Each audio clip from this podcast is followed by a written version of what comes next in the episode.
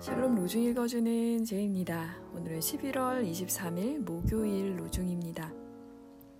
하나님, 주님은 내 어리석음을 잘 알고 계시니 내 죄를 주님 앞에서는 감출 수 없습니다.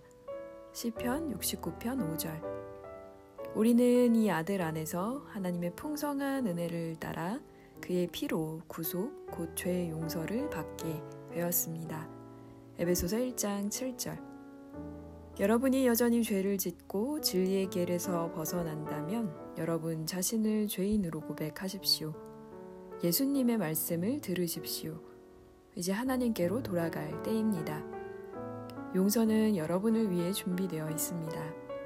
주님은 여러분을 용서하시길 원하십니다.